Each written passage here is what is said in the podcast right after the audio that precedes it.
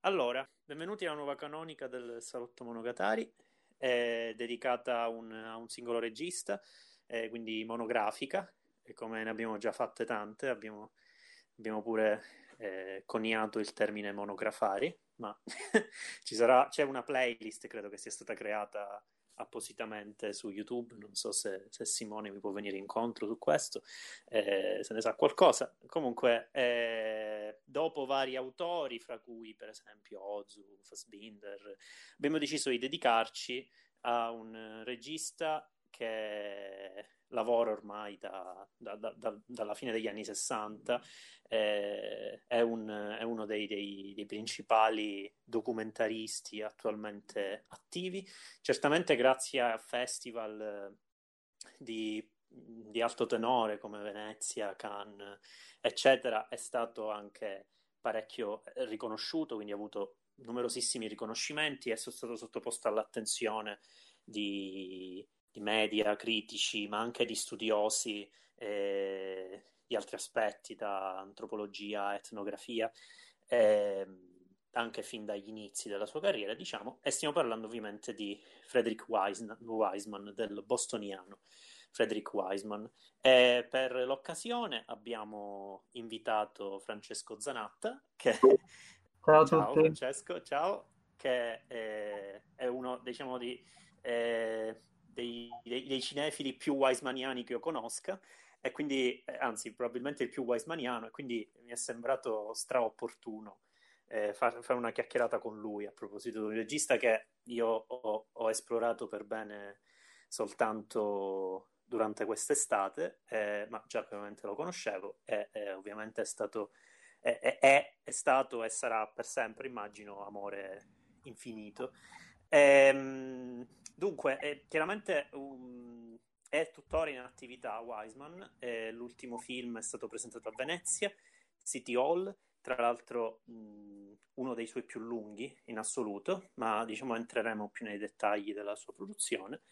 E, ehm, allora mi, mi, propongo di iniziare diciamo, questa, questa, questa chiacchierata a partire da un argomento che mi sta particolarmente a cuore, a proposito del cinema di Wiseman, mi dici poi tu, Francesco, che ne pensi, e a proposito di, di, di, un, di un, carattere dei suoi film che non, non, ho visto troppo spesso discusso nei articoli, in studi. Certamente è soltanto, spesso sono, spesso, come dire, allus- ci sono allusioni sui testi, sui articoli su di lui a proposito di questo argomento, che è la, la performatività che è una cosa che, con cui io sembro particolarmente ossessionato per ora, perché ne, par- ne parlo spesso per, per, i film di Dow, ne parlo di, per, per, quanto riguarda Guadagnino, ne ho parlato l'altro giorno, eh, insomma è un argomento che un po' mi ossessiona, però diciamo ci sono dei, dei, de, de, delle ragioni anche eh, specifiche per cui ne parlo nel caso di, di Wiseman. Eh, siccome penso sia un argomento poco trattato, mi piaceva iniziare un po' da da questo aspetto. Poi magari mi smentisci ed è stato trattato. Comunque, dimmi no, pure. Eh, hai ragione, hai ragione. Uh-huh. È un argomento molto importante, molto, molto presente. E... Sì, prego.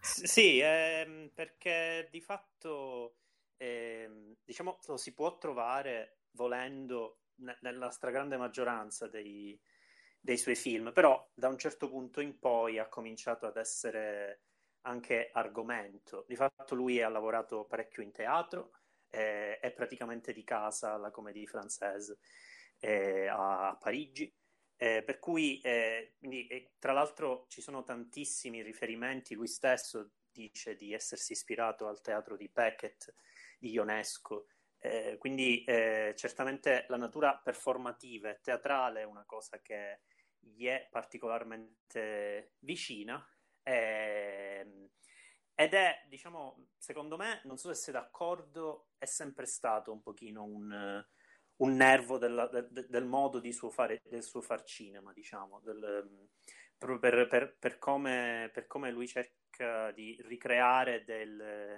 eh, delle situazioni attraverso chiaramente sempre il montaggio, che sembra una contraddizione. Quando uno pensa alla performatività, pensa diciamo, a una ripresa, eh, diciamo, senza stacchi di, una, di un'azione, di un, di un, movimento, di quello che è. E chiaramente lui cerca di ricostruirlo tramite montaggio, però ha una sua, spesso una sua ritualità, questa, questi movimenti delle istituzioni americane e non che lui va a rappresentare. E, e, quindi secondo me è una cosa che c'è fin dall'inizio. Non so tu dove la vedi, se hai qualche esempio specifico, non lo so. Che ne pensi? No, anche sì, sin dall'inizio lui è sempre stato molto attento a, alle varie espressioni. Um, non so se avevi letto uh, quando racconta, uh, in un suo saggio racconta di, di, di, come si è appassionato alle persone e al modo in cui si comportano, cioè uh, sua madre che lavorava, adesso non mi ricordo dove, quando veniva a casa eh, faceva tipo, come delle, delle, imitazioni delle persone che, che, incontrava lungo la strada o, comunque vedeva che catti, eh, mm, catturavano la sua attenzione. E, e, lui quindi è sempre stato affascinato a, a dei, ai personaggi, a, alle, a, dei, a, delle persone particolari, comunque è sempre stato molto eh, incuriosito perché comunque la curiosità è una sua... Eh, è una componente molto forte dei suoi film e quindi l'attenzione eh, ai dettagli del, delle personalità che incontra, perché lui incontra tantissime persone, appunto, lui lungo il suo percorso, diciamo, e, e quindi sì, eh, lavora sempre molto, come hai detto tu, con mon- col montaggio, mh, anche soprattutto nelle, nelle, nelle reazioni, delle, delle, nelle discussioni, nel nel come una persona si pone davanti ad altre persone. Uh, uh, adesso, soprattutto, soprattutto sì. anche nelle, nelle, conferenze, nelle varie cose, lì è sempre una persona che si mette, uh, si, pone davanti, si pone davanti a un, a un, gran numero di persone, cioè insomma dipende, e, e quindi c'è sempre questo aspetto della, della reazione anche delle persone che, che, fa vedere che chiaramente non, non, non viene fuori uh, quando la filma, lui la mette assieme dopo e quindi questo, questi scambi di sguardi uh, che poi cambiano anche da, da, da, film a film. Adesso ultimamente non fa, negli ultimi film uh, fa molte più conferenze rispetto a incontri tu per tu, se non sbaglio. Non so se... Sì, è vero, è vero. Sono e, molto quindi, più... Quindi, mm. Ci sono meno situazioni come ad esempio in High School 2 o mm-hmm. anche la, la, la, i quattro film sul, sulla scuola per, per disabili. Handicapped Series. Sì. Esatto. Ci so, dove ci sono dei, dei, dei, dei confronti, delle, delle, delle, una forza nelle parole, negli sguardi che è diversa mm-hmm. rispetto magari ad altre cose. È vero. Eh, è vero. Infatti già... una cosa... Eh, vai, vai, vai, scusami. No, no, dimmi, dimmi. Eh no, che è una cosa che erroneamente non ho detto nel, diciamo, eh, all'inizio è che, vabbè, sì, lui è un documentarista, questo l'ho detto, e il, il punto più importante è che lui ha sistematicamente attraversato eh, la maggior parte delle istituzioni americane, chiaramente eh, sempre andando in situazioni particolari in giro per gli Stati Uniti, però eh, allo stesso tempo cercando di dare una chiave di lettura per un modo di vivere, diciamo, l'esperienza eh, civica eh, più in generale. Quindi, per esempio, i suoi primi lavori sono Titty Cat Follies in un, in un um, allora si chiamavano ancora manicomi, eh, high school in un liceo, Law and Order, eh, diciamo, segue le attività dei, delle forze dell'ordine in una città che magari tu ti ricordi, non mi ricordo in questo momento, eh, ma eh, hospital, quindi tantissimi tipi di istituzioni ed è una cosa che lui ha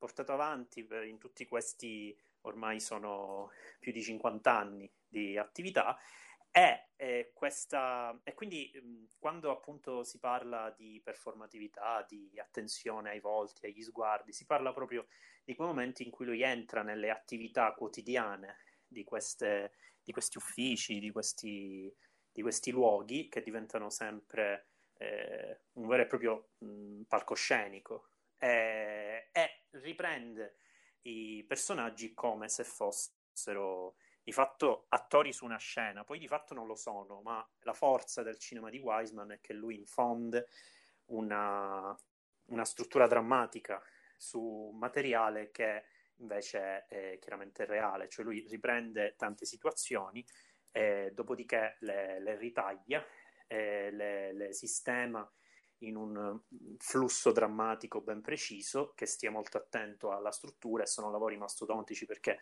da ore e ore di girato, centinaia di ore, arriva eh, massimo a sei ore, che sembrano tante, ma in realtà rispetto a quello che gira non lo sono. E, ehm, e quindi, e nonostante ciò, lui comunque riesce a dare una struttura eh, drammatica che, a quanto lui dice, è più vicina al, alla, alle commedie grottesche che non alla tragedia in sé per sé. Però, eh, e quindi è un'operazione che lui ha fatto in maniera molto sistematica, tant'è che sostiene lui stesso che si potrebbe vedere la sua filmografia come un gigantesco grande film di 50 ore. Lui dice, mi pare, sull'America. In realtà no, perché si è spostato qui e lì, eh, specialmente in Francia, eh, però certamente questo è vero.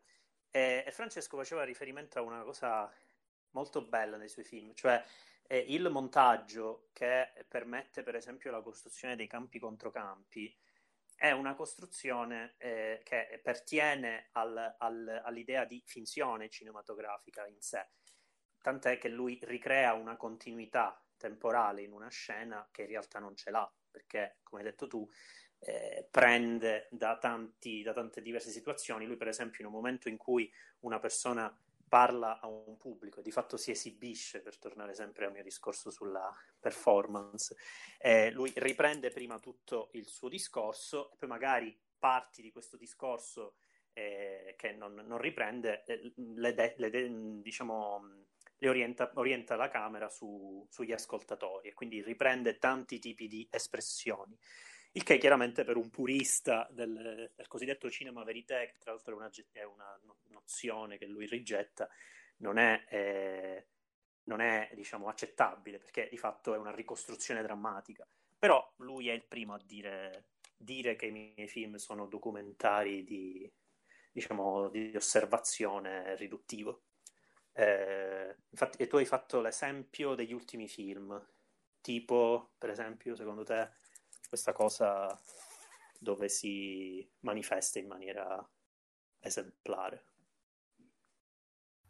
Questa cosa, in, cioè cosa intendi? Il, la ricostruzione, cioè questo, questo utilizzo del montaggio rispetto a questi momenti in cui un personaggio parla di fronte a una platea, a un pubblico, che Vabbè. è una cosa che c'è spesso, però per esempio... Sì, sì, sì beh, nell'ultimo sicuramente in City Hall, ma anche uh, tantissimo in Ex Libris. Ex Libris sono penso quasi solo uh, conferenze, incontri vari, e, sì, ma anche, ma anche City Hall, però un po' meno, insomma. E, mm-hmm. Però sì, ci sono sì. sempre state, eh, però di più appunto negli, ulti- negli, ultimi tempi, perché appunto prende, mh, prende in considerazione delle, delle, dei tipi diversi di istituzioni, eh, molto più pubbliche, molto più... Eh, in cui c'è, c'è, ci sono de, de, diverse persone, cioè ad esempio Ex Libris, eh, non so se capisci quello che intendo, cioè rispetto sì, magari sì, cose sì, più nascoste, più... perché lui nella prima parte della sua filmografia, lui è, è, entrato in dei luoghi più, non voglio dire più misteriosi, ma più, più nascosti appunto agli, agli occhi delle persone, eh, a partire appunto da Titi Cat Follies, che è forse l'esempio più, più estremo direi e, sì. e appunto partire da un film del genere è, è strano poi, e, e, poi finire con, con, delle cose come una città intera, come una, una, eh, una biblioteca dei quartieri, diciamo. E... Sì, sì. Infatti, eh, certamente quello che ho detto riguardo la sistematicità del, del, suo cinema rispetto a prendere prima questa istituzione, poi quest'altra, poi quest'altro luogo, è vera eh, nel senso che ogni volta c'è un soggetto ben preciso che è un luogo o una, un'istituzione, appunto, però non è effettivamente così sistematica. Cioè lui ha avuto, cioè eh sì, è un progetto che però gli concede molto spazio eh, rispetto alla scelta dei suoi, dei suoi, soggetti. Tant'è che, nonostante lui sia uno dei registi più, più rigorosi della storia del cinema, probabilmente eh, fa il paio con Ozu e pochissimi altri in termini proprio di, di, rigore, di messa in scena e di anche tecniche di messa in scena, cioè uno che sperimenta però all'interno di, un, di uno schema ben stabilito di, di, diciamo, di, di azione, di ripresa, eh, pur non risultando mai effettivamente, come dire, eh, eh asfissiante in questo suo modo di far cinema. E, eh, e, quindi è rigoroso, però allo stesso tempo cambia, si muove, su, percorrendo l'intera filmografia ci si accorge che ci sono stati dei, dei cambiamenti. E io credo che anche eh, da un punto di vista più tematico, fra virgolette, a me non piace tanto di parlare di, te- di tematiche al cinema, però anche da un punto di vista tematico il carattere più irruento, anche più, eh, come dire, se vogliamo anche aggressivo dei, dei primi film, eh, si è andato a poco a poco, come dire, eh, eh, quietando. Non che sia, sia, sia, si sia mai eh, tirato indietro di fronte alla necessità di mostrare anche, anche l'eccesso in certe situazioni. Però è pur vero che eh, a fronte di eh, Titi Cat Follis, lo stesso Hospital, anche Welfare, che avevano una carica d'accusa no, perché lui stesso dice che non sono d'accusa, però avevano una carica un pochino... Eh, cioè, potevano anche provocare, specialmente un pubblico eh, magari eh, non abituato a, a, anche a documentari così nudi e crudi, eh, ora invece sembra voler attingere a, a, qualcos'altro, cioè sì, parla sempre di, di, di, realtà, però lo fa in una maniera un po' più, forse ancora più astratta, non so se, se, se la vedi come me, è ancora più, ha, raggiunto un, un equilibrio diverso. Sì, assolutamente. Cioè, nella prima parte della sua filmografia direi fino, a, fino agli anni 70, fino, fino agli anni 70, lui è sempre sì. stato molto più, più esplicito, cioè più, più politico quasi.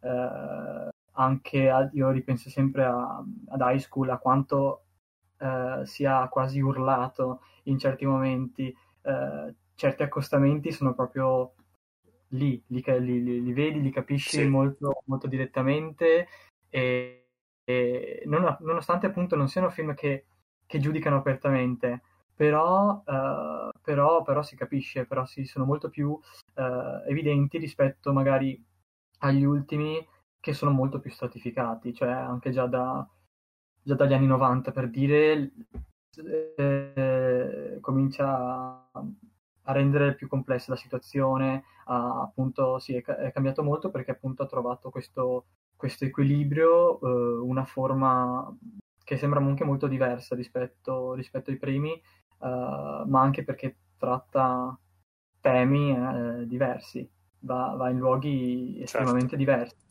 E quindi nei primi, andando in, certi, in dei luoghi così, così, particolari, così delicati, eh, cioè forse e magari non avendo ancora tutta l'esperienza che, che, poi, a cui poi è arrivato, eh, si è sentito più... ha fatto dei, dei documentari che raggiungono anche altri livelli di shock, cioè appunto Primate, anche, anche Law and Order per, per dire, eh, però già dall'inizio, già da Tit Cat Follies ci sono delle cose, eh, a parte il suo metodo appunto che, che è rimasto invariato praticamente, però ci sono già delle cose molto, molto coscienti, cioè in cui molto consapevole di, di, di, di, quello che sta facendo, è estremamente preciso nel montaggio, in, certi, in certe proprio finezze del montaggio video e audio, eh, che insomma non, non, sono da poco. Non sono assolutamente da poco. Poi sì. chiaramente è riuscito ad affinare sempre di più eh, ed è arrivato a dei livelli di, eh, di equilibrio appunto incredibili. Assolutamente. Sì, sì infatti. Eh, volendo un attimo eh, mettere ordine, eh, eh, ed è difficile perché vengono tantissime cose in mente parlando di, di Wiseman, la prima fase della sua carriera si può dire, volendo proprio ok, mettere dei paletti, schematizzare, ovviamente va preso con le pinze, però si può dire che, come hai detto tu, eh, è fino alla fine degli anni 70, quindi dal, dal 67, eh, se non mi sbaglio, di Titi Cat Follis, fino al 79 di Manevre, se vogliamo. Eh, se guardiamo a questa, questa fase della, della, sua carriera, notiamo un'attenzione particolarmente spinta per, eh, per esempio, per le attività militari. Eh, ne conto almeno comprendendo in queste anche le forze dell'ordine. Eh, law and order, eh, basic training, eh, maneuver, Sinai Field Mission, sono varie, vari modi, anche lo stesso Canal Zone è pieno di, di militare, quindi eh, diciamo lui forse in questa prima fase aveva trovato eh, in, in, certi, in, certi eh, in questo aspetto della, della, del, del, del, della, della, civica americana un, un modo per leggere tutto un modo di vivere americano che sta soprattutto nel modo in cui si parla, nel modo in cui si ascolta, nel modo in cui le persone, le persone comunicano.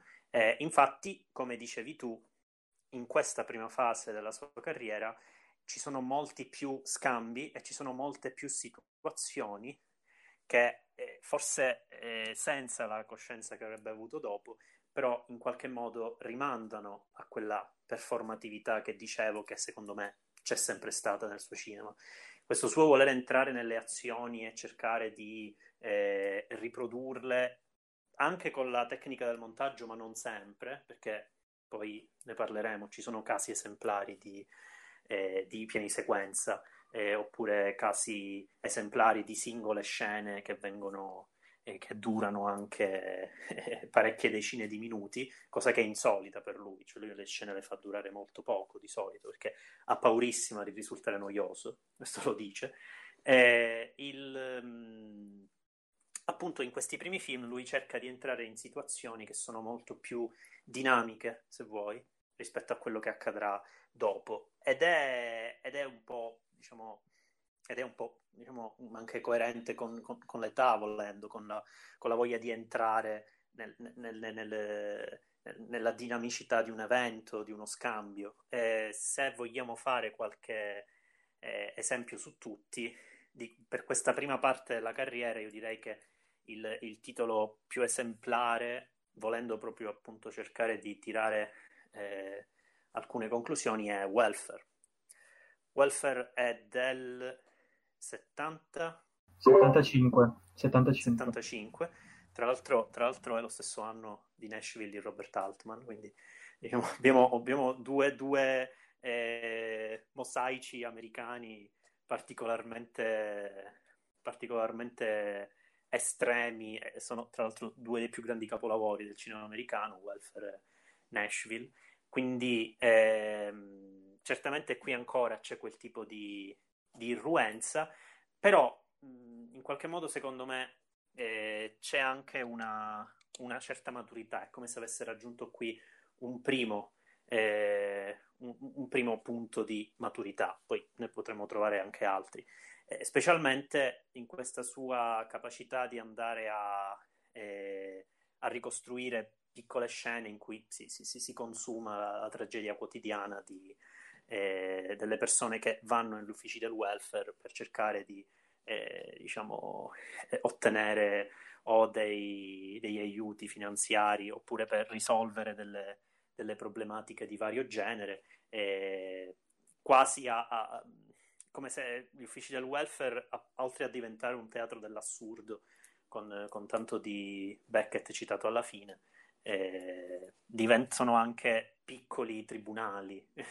sono, sono, ogni situazione in qualche modo è come se cercasse di rimandare a quelle grandi contraddizioni che sono i rapporti dell'uomo americano con la giustizia, con eh, l'istituzione, per essere generici, eh, con tante altre entità che sono spesso più grandi del singolo anche dipendente, perché Wiseman non è mai eh, in maniera attesi dalla parte di presunte vittime. Lui è sempre molto equo eh, e sa indagare la, la, la stanchezza e l'esaurimento di, di, di, entrambe le parti del, eh, del, degli eventuali scontri.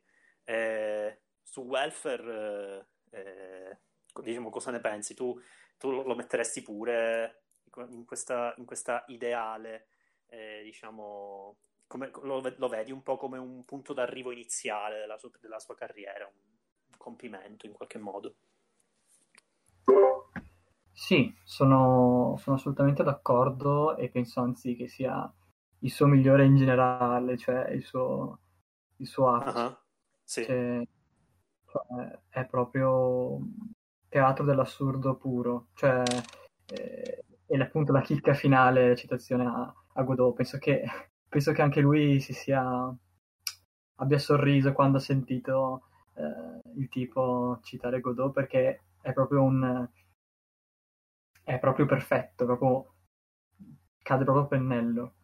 E, e sì, eh, lì in welfare è proprio arriva, eh, cioè si come completamente il, il discorso del, del, del, della performatività, ci sono co- continue eh, manifestazioni del sé, narrazioni del sé, raccontarsi, eh, spiegare le proprie motivazioni, il, il, perché sono lì, perché devono avere i soldi, perché devono ricevere aiuto e si raggiunge appunto livelli di grande intensità drammatica eh, nel confronto appunto con l'istituzione. E nonostante appunto sì, mh, per la maggior parte si, si tenda a, ad empatizzare con, con, queste vittime appunto oggi non è mai eh, vittime tra virgolette eh, non, è mai, non è mai di parte chiaramente nonostante lui ribadisca sempre che ci sono delle cose, ci sono delle sue opinioni che, che riesce a veicolare, veicolare, tramite il montaggio. E, e, in questo caso sì, è veramente straordinario. E, poi ci sono dei momenti, c'è uno dei momenti più belli in assoluto, che è quello del confronto tra vecchio il vecchio razzista e il poliziotto nero il che, sì. che, diventa il redneck, sì, che, che, è veramente, che, che, non sembra quasi di vero, cioè sembra veramente eh, uno scambio che si può vedere su un palco, su questi due che, e soprattutto con questa frontalità continua, cioè lui che, ci sono questi, il, il poliziotto che è seduto e, e il redneck di fianco che è appoggiato a, mi ricordo, a un muro a muretto, sì, e, un muretto e tutto, il tempo, mm-hmm. tutto il tempo lì a, a discutere, eh, non si muovono, sono totalmente, anzi no, il poliziotto non si muove, mentre l'altro si fa anche dei gesti, se non sbaglio, e, e si scalda molto di più. Sì, sì, perché, perché arriva, arriva, a dire, arriva a fare delle, delle, delle, dichiarazioni abbastanza insomma discutibili, però lì eh, è uno di quei momenti in cui, in cui ti sembra, dire, ti sembra di, di, che non sia vero, ti sembra troppo assurdo per essere, per essere vero e soprattutto troppo assurdo per... Ehm, sembra strano di, sta, di, stare lì a guardare. Non, non ci rendiamo conto sì. qua. Eppure la misura del, del, del, del, dramma che Wiseman dà agli eventi narrati, in quel caso, agli eventi mostrati, in quel caso è data letteralmente dall'inquadratura. Cioè, se io ricordo bene, questa scena è centrata sul redneck. Il poliziotto è molto a lato sulla destra, molto, cioè si vede chiaramente, però non è, non è, quasi mai il primo piano. Il volto che uno si ricorda e che rimane è quello di questo, eh, di questo razzista che poi tra l'altro viene cacciato dall'ufficio. C'è pure la scena in cui viene, viene cacciato perché ha, ha esagerato.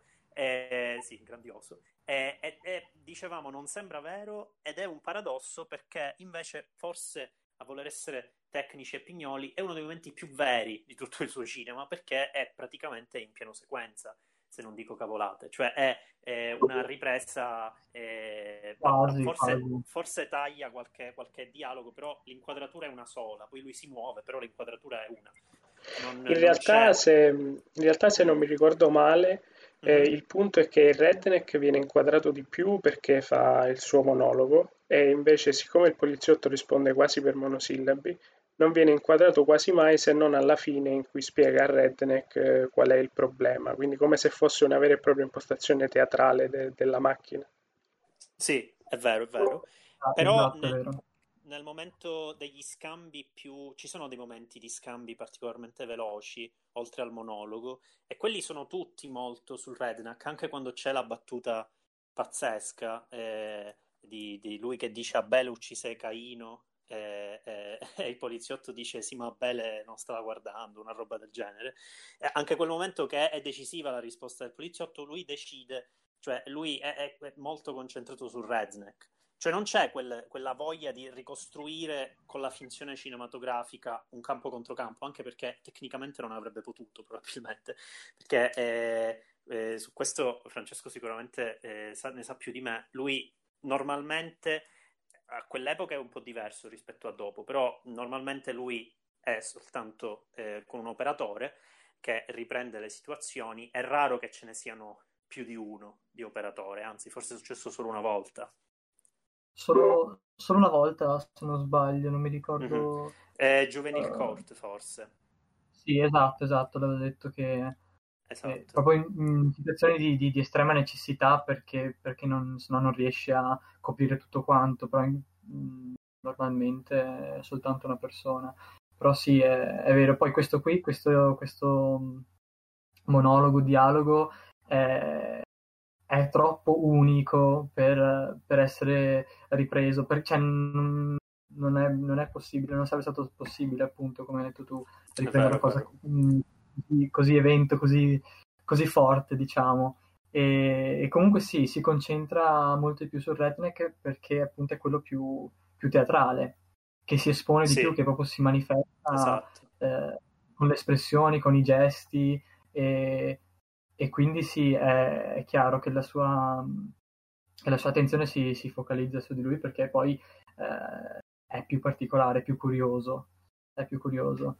Sì, è una figura più, più tragica anche per, in generale per quello che crede, ok? Cioè, è evidentemente eh, esprime un, un, suo sentimento di rabbia e risentimento che è più grande di lui quasi e che è fuori da ogni tipo di razionalità e lucidità, quindi è una figura molto tragica, teatrale, come dicevi tu, non solo per come si muove, ma anche proprio per quello che, che in qualche modo rappresenta. E... Quindi sì, dicevamo, eh, anche in Juvenile Court eh, ci sono situazioni altrettanto tragiche, lì la situazione è molto più dinamica. Lo prendo come altro esempio per dire che effettivamente in questi primi film sarà anche la grana, sarà il bianco e nero, eh, ma c'è molto la sensazione che ci si muova in contesti estremamente labirintici, cioè ci sono, c'è una camera molto più, come dire, eh, mossa, pesante in qualche modo, eh, e ci sono molte più situazioni riprese in continuità di quanto poi lui avrebbe fatto dopo, quindi forse c'è eh, per necessità anche di urgenza di quello che rappresenta una, un'attenzione leggermente inferiore, non, non, direi, non, direi, mai che non c'è, però un'attenzione leggermente inferiore rispetto a quei ritmi che assume successivamente, sono ritmi più astratti eh, in qualche modo, e adesso, adesso ci arriviamo. E abbiamo detto che eh, questa prima fase della sua carriera, se vogliamo, si può, eh, si può far chiudere nel, alla fine degli anni 70. Eh, in realtà, sì, Vai, vai. È molto importante di welfare, secondo me, uh-huh. eh, rispetto vai, vai. a tu- tutti gli altri di questo periodo qui, è l'attesa. Cioè, welfare è un film sull'attesa in tutto e per tutto. Eh, bisogna aspettare che, cioè proprio fisica ma anche, ma anche psicologica, bisogna aspettare che, eh, che, che, che, arrivino delle cose, si attende sempre una, una, una, una risposta, una, speranza e, e infatti cioè, è, è, sono, i tempi sono più, sono più, dilatati, è molto più... Uh, ha già un, è già un pelo un po' più zen rispetto a, a quelli prima. Esatto, e, è vero. E ci sono quelle, quella serie di inquadrature sui vecchi che, che, aspettano lì seduti, che sono bellissime, ma anche, ma, sì, ma, sì. ma appunto si culmina nel finale, cioè il, quell'uomo che, che, fa quel monologo, cioè incredibile, fa- su come lui dovrà aspettare, cioè lui deve aspettare un, un, segno dal Signore, se non mi ricordo bene cosa dice, eh, e se vuole lui camminerà e andrà dove vuole, dove vuole Dio. E, e quello lì è veramente un, uno di quei, appunto, dei, dei, primi punti in cui eh subentrano queste, questi, questi, uh, questi momenti un po' più di attesa, mentre quelli prima, i film prima mh, sono un po' più veloci e ci sono dei, dei ritmi molto più, uh, più serrati quasi. I film sono più, sì, sono più sì più e tra l'altro anche, anche, quando eh, sfiora argomenti che poi sfiorerà dopo, cioè per esempio la religione in Essene, è un paradosso, ma Essene è il film più corto forse di, Wiseman insieme a Law and Order, perché è, se non dico cavolate, perché anche High School è molto corto. Comunque è, Essene forse è anche uno di quelli più eh, roventi, cioè ci sono momenti di, di preghiera eh, e di collettività in Essene lo sto chiamando Essene, non so se si pronuncia in modo diverso, però... Eh, ecco, infatti.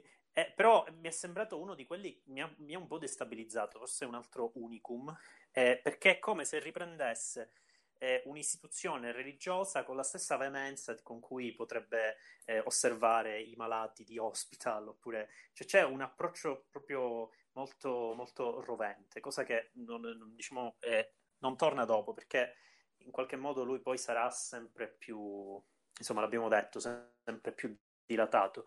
E secondo me in questa prima fase della sua carriera i, i punti più alti di questo senso di attesa, o se vogliamo i più, i, anche i più riusciti, più efficaci, secondo me sono in Welfare e in Canal Zone. Canal Zone è, è una delle cose che più mi è rimasto, uno dei film che più mi sono rimasti della, della sua carriera, perché eh, ha questa c'è questa situazione, eh, a parte che è il primo, eh, ne parlavamo, eh, io ho visto quest'estate, ci eravamo sentiti, è il primo eh, che ehm, si propone di mostrare un luogo molto più grande del solito rispetto ai suoi film, una, un'intera comunità. Eh, sì, sì, esatto. sì, infatti eh, si è ambientato nel, nella Canal Zone, che è diciamo, questo piccolo, questo piccolo territorio americano, però vicino al canale di Panama. E, e infatti inizia con, questa, con, queste immagini incredibili del canale di Panama e delle attività di passaggio dei, dei mezzi e i visitatori che lo, vadano, lo, vanno a vedere. Quindi inizia veramente con questa esibizione in grande di questo grande monumento. Eh, che nella, diciamo, anche nel suo aspetto più orgogliosamente americano, e dopodiché, però, a poco a poco è come se il film diventasse letteralmente una, una terapia di gruppo di tutte le persone che, che vivono nel, nella zona e effettivamente più si va avanti più ci si accorge che gli hobby e i rituali eh, tipicamente americani sono modi per ovviare a, a un senso di eh, estraneità, di alienazione, di esilio che questi americani vivono, vivono lì. Tant'è che mh, ci sono tantissimi momenti di eh, analisi di gruppo, di, di, eh, di tentativi anche di, di rispondere a delle, a delle, necessità psicologiche. C'è il momento del, dei, dei, dei, dei, di Rorschach, mi pare, comunque quello delle immagini.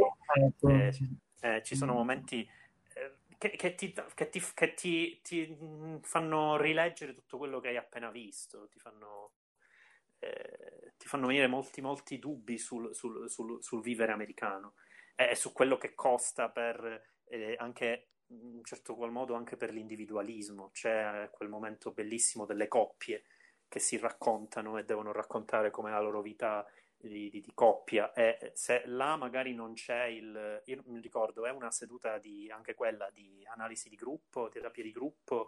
Se non sbaglio sì c'è un incontro eh. collettivo attorno ad un tavolo. Esatto. E, e, lì, e lì è come se si, si ripetessero le, le, ovvietà quotidiane che fanno durante la loro vita di coppia come a volerle come a voler esorcizzare dei malesseri che sono molto molto astratti e in realtà sono estremamente legati a dove vivono.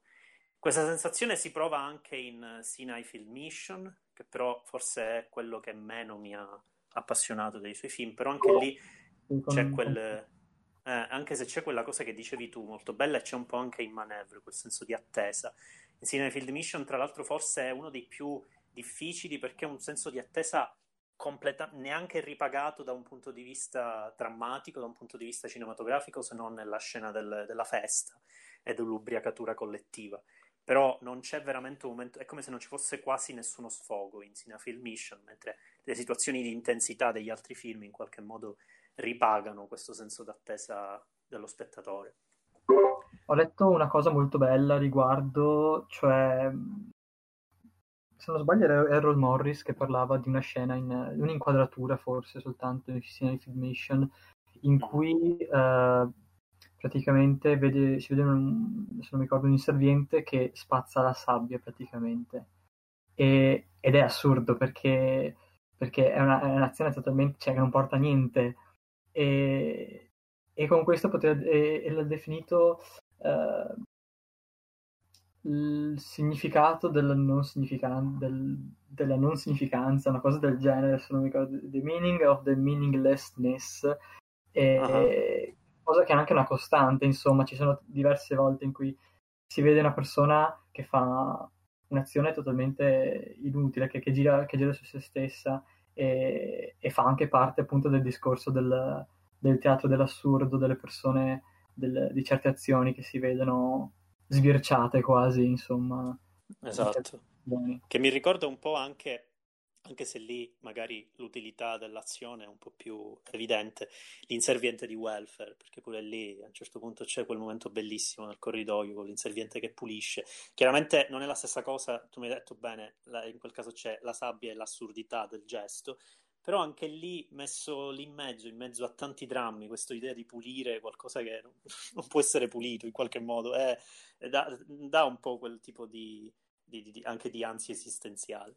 E, ehm, e, dunque, addentrandoci un pochino invece nella fase della sua carriera che è una di quelle meno discusse, eh, anche se in realtà poi abbiamo, ci siamo scambiati qualche, cioè, mi è passato qualche articolo in cui se ne parla, la, i suoi lavori degli anni 80 e 90, perché effettivamente lui aveva ricevuto questa grande attenzione nella prima fase della sua carriera eh, per come aveva messo in mostra, senza essere mai cinema d'accusa, qualcosa di invisibile o che non si voleva vedere. Negli anni 80, soprattutto negli anni 80, ma anche un po' negli anni 90, questa cosa c'è pure, però assume un tono eh, diverso. Eh, certamente negli anni 80 abbiamo Model, abbiamo The Store, abbiamo eh, una serie di film che in qualche modo eh, riflettono ancora su quello che è il corpo nel cinema di Wiseman, di cui lui parla espressamente, il corpo nel capitalismo, il corpo ecco, come no, model... oggettificazione. Uh-huh. Eh, penso che sì, sì, vai, vai. sulla moda, model, moda, sì, diciamo sul...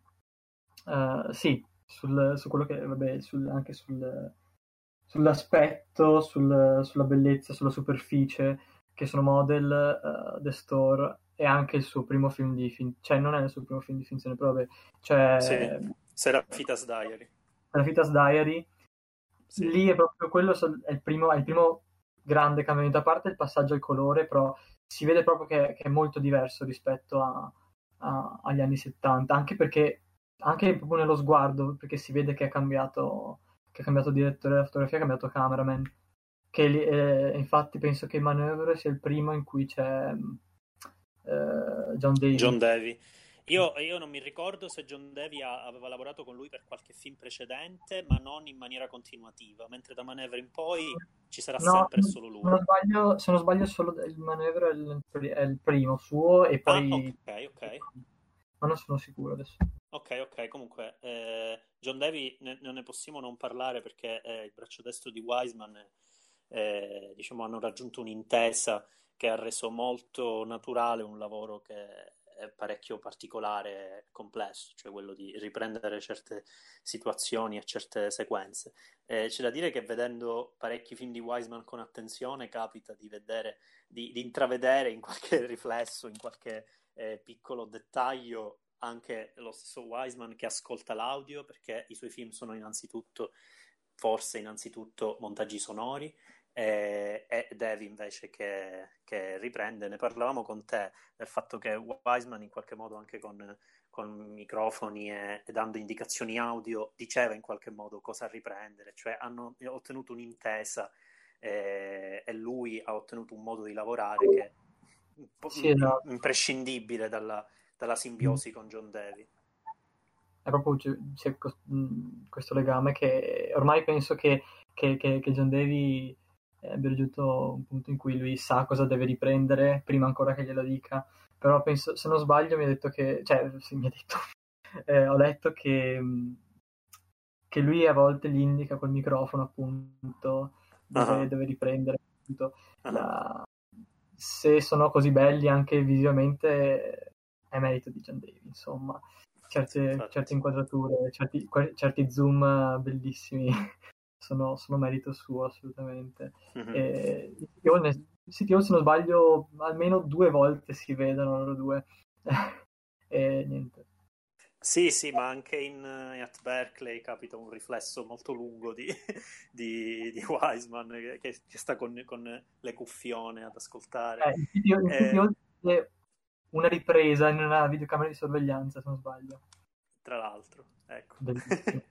eh, il, um, ecco, una cosa di cui non abbiamo parlato. Eh, c'è un film alla fine degli anni 70 che si collega, secondo me, a un altro film degli anni 80 e sono film discussi, sì, ma secondo me non, non ho ancora trovato delle connessioni, che sono Meet del 76, se non sbaglio, perché Canal Zone del 77, e, e, e Racetrack, che invece è, è nell'inizio degli anni 80 eh, 83. Anche qui potrei sbagliare. 85. Eh, 85, ah, addirittura, ok. Eh, cosa succede in entrambi i film, secondo me? In entrambi i film c'è l'idea di voler mettere in scena un, eh, una, quasi una eh, catena di, di, lavoro tayloriana, cioè l'idea che una, un aspetto che non sembra un'istituzione ma lo è trasversalmente, cioè in un caso la, la, la produzione e consumazione della carne, in un altro caso eh, l'ippica e anche il mondo intorno alle corse dei cavalli, eh, sono istituzioni molto meccaniche, meccanicistiche. Eh, in Meat la cosa è estrema, cioè vediamo letteralmente sia come le mucche che come le pecore vengono portate dal pascolo al piatto, eh, con brevissimi inserti eh, relativi alle conversazioni, ai discorsi organizzativi. E in Racetrack, secondo me, questa cosa c'è pure, cioè c'è letteralmente il film inizia con la vendita dei, dei puledri e arriva alle, alle, all'esibizione delle corse dei cavalli e addirittura poi al momento celebrativo finale. E, è, è, questo discorso del meccanicismo che secondo me torna in forme molto particolari anche dopo, magari poi ne parliamo. Eh, è un aspetto che lui vuole cogliere eh, e che comincia ad essere anche una riflessione su quel ritmo che poi raggiunge un, un, un'economia molto più zen, come abbiamo detto. Qui sembra essere ancora un po', come dire, eh, uno sguardo, diciamo, pungente, eh, però non so se tu l'hai, l'hai, vista pure in questo modo, anche rispetto a questi due film, a che ruolo hanno nella sua, nella sua filmografia. Uh, beh, su Meet sì, chiaramente. Uh, Racetrack non ci avevo pensato in realtà, però effettivamente sì, si può vedere anche da questo punto di, questo punto di vista. Poi il film si, si apre con, con uh, un prato, con, con, un, con, un, puledro e si chiude con lo stadio vuoto cioè l'ippodromo vuoto con le cartacce per terra e uh-huh. anche qui torna sempre il... cioè di... è perché il suo metodo è così, il suo metodo di, di, di, di montaggio, di costruzione di una struttura precisa e, e con una struttura quasi finzionale appunto lo porta a fare delle cose che, che, che abbiano un senso logico quasi, cioè un inizio una fine, una, sì, una... scientifico. Poi, sì, esatto. E sono molto importanti soprattutto eh, sì, cioè, le prime inquadrature, ma anche in generale gli inizi e i finali e, e, il modo in cui si legano l'uno con l'altro. Cioè, sono molto, cioè, è, è molto ricorrente questo, questo, legame, secondo me. Eh, e, sì. e uh, non so se, se rispetto, uh, rispetto, ad altri film dove eh, perché tu parlavi di, di, di chirurgia del, del, luogo, dell'ambiente, insomma. che tu l'hai visto più in, in Zoo. E... Esatto, io là poi volevo arrivare, infatti. no, Meet, Meet sì, quello sì. Racetrack non lo so, cioè non ci ho mai pensato in realtà, mm. però... Io, io, io ebbi questa, molto questa sensazione perché Racetrack, a parte il, il, il, personaggio a cui viene poi dato il premio alla fine, eh, c'è questa... Mh, questa grossa schematicità nel modo in cui i, i, puledri diventano cavalli e vengono educati per poi fare le corse. C'è certamente una struttura un po' meno eh, scientificamente perfetta nel fatto che nella seconda parte invece ci si concentra sulle organizzazioni anche dello stadio, se non, se non, mi sbaglio, o comunque organizzazioni un po' più trasversali, però che l'inizio sia un prato, il punto d'arrivo sia uno stadio, mi, mi, mi dà proprio la misura, secondo me, del, del, del, passaggio dallo stato di natura allo stato, diciamo, di cattività dei, dei cavalli. E quindi, quindi, in qualche modo, tra l'altro sono entrambi film molto sugli animali, no? non solo questi perché Primate c'era, Primate c'era stato prima, Zoo ci sarà poi, però in qualche modo l'animale diventa spesso anche riferimento all'animale animale uomo americano e quindi, e quindi ci, ci, lavora parecchio. E, ehm, che, è cosa, che, è una cosa, particolare perché in realtà, come hai detto tu, avendo una struttura, cioè questa idea di voler arrivare a un equilibrio a cui arriva dopo, un equilibrio se non, di, se non è mistico, ci siamo quasi, eh, con questa idea del ritmo tanto eh, logica e, e, e, matematica, è esattamente questa bellissima contraddizione che me lo fa avvicinare spesso a, a Ozu. Eh, Ozu ha una, una sua rassegnazione eh, rispetto a certi eventi che non sta né nell'accusa eh, a certa tradizione né, nella, né, nell'essere reazionario, cioè un equilibrio che, è, che, non è neanche però contemplativo, perché è molto più poetico di così. Quindi, eh, quindi è una bella contraddizione che secondo me arriva in un, in uno, un altro dei punti della sua eh, di, di, maturità, secondo me, del suo cinema, che è la quadrilogia della Multi-Handicapped Series del 1986, eh, ambientata in degli istituti eh, specificatamente dedicati al, all'assistenza e all'educazione eh, di giovani, ma anche non giovani, eh, ciechi, eh, sordi e ehm, diciamo ehm, in generale ehm, disabili di varia natura.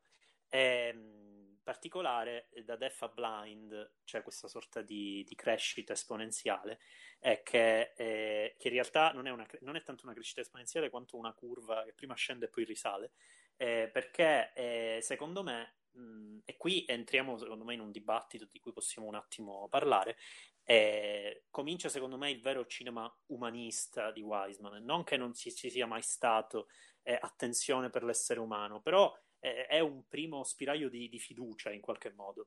Eh, ci sono dei momenti eh, di, di, veramente di, grandissima gioia in questi film. Cioè, all'inizio di Blind ci sono dei momenti, cioè il momento del bambino cieco che deve raggiungere la stanza al piano di sotto è uno dei momenti più, più, più, più di, di, cuore che si apre nel cinema di Wiseman.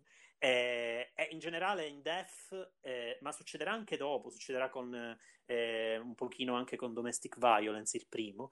C'è una. C'è una um, viene mostrata un'altra faccia della medaglia, una faccia un po' più fiduciosa in certe istituzioni. Eh, tra l'altro, eh, adesso ti do la parola eh, ti chiedo che ne pensi. Ho visto proprio stamattina il, il cortometraggio di Herzog su, sulle istituzioni, sul confronto delle istituzioni tedesche e americane rispetto alla vita dei disabili. Eh, è un pochino tra virgolette tendenzioso perché è come se eh, l'America fosse tutta acqua di rose e la Germania no eh, però mh, lo fa vedere, cioè che in generale l'approccio degli americani è molto più inclusivo rispetto a questo tipo di disabilità di quanto non sia in, in Germania. Eh, e quindi nel caso di Wiseman eh, la sensazione è che voglia un pochino appigliarsi un minimo, senza essere mai ingenuo né eh, stupidamente naif a, a, questa, a questa potenzialità inclusiva delle istituzioni americane. Non so cosa ne pensi tu. Sì, no, eh, sono abbastanza d'accordo, sì. Eh, forse uh, Multi-Handicapped forse è un po' più eh, non voglio dire negativo, però forse un po' più disperato quasi. Sì, è oscuro, è molto oscuro quel film.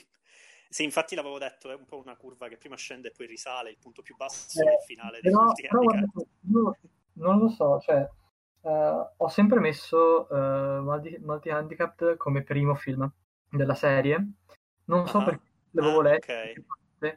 e sia perché, um, cioè, perché appunto fa questa, cioè, è il più, è il più oscuro e poi si va sempre eh, a salire, diciamo, eh, con Blind, che poi appunto Blind è bellissimo, appunto come hai detto anche tu, nel, con la scena del bambino cieco, e lì appunto un, ci sono dei piani sequenza che, che non, non, si sono mai visti, ad esempio, seguendolo nel suo percorso nei corridoi per trovare l'aula. E anche quello lì è, è, è, un, è una scena molto forte, è molto, molto forte la scelta di, di, di, seguirlo in quel modo lì eh, nel suo percorso di, trova, per trovare il, eh, l'aula.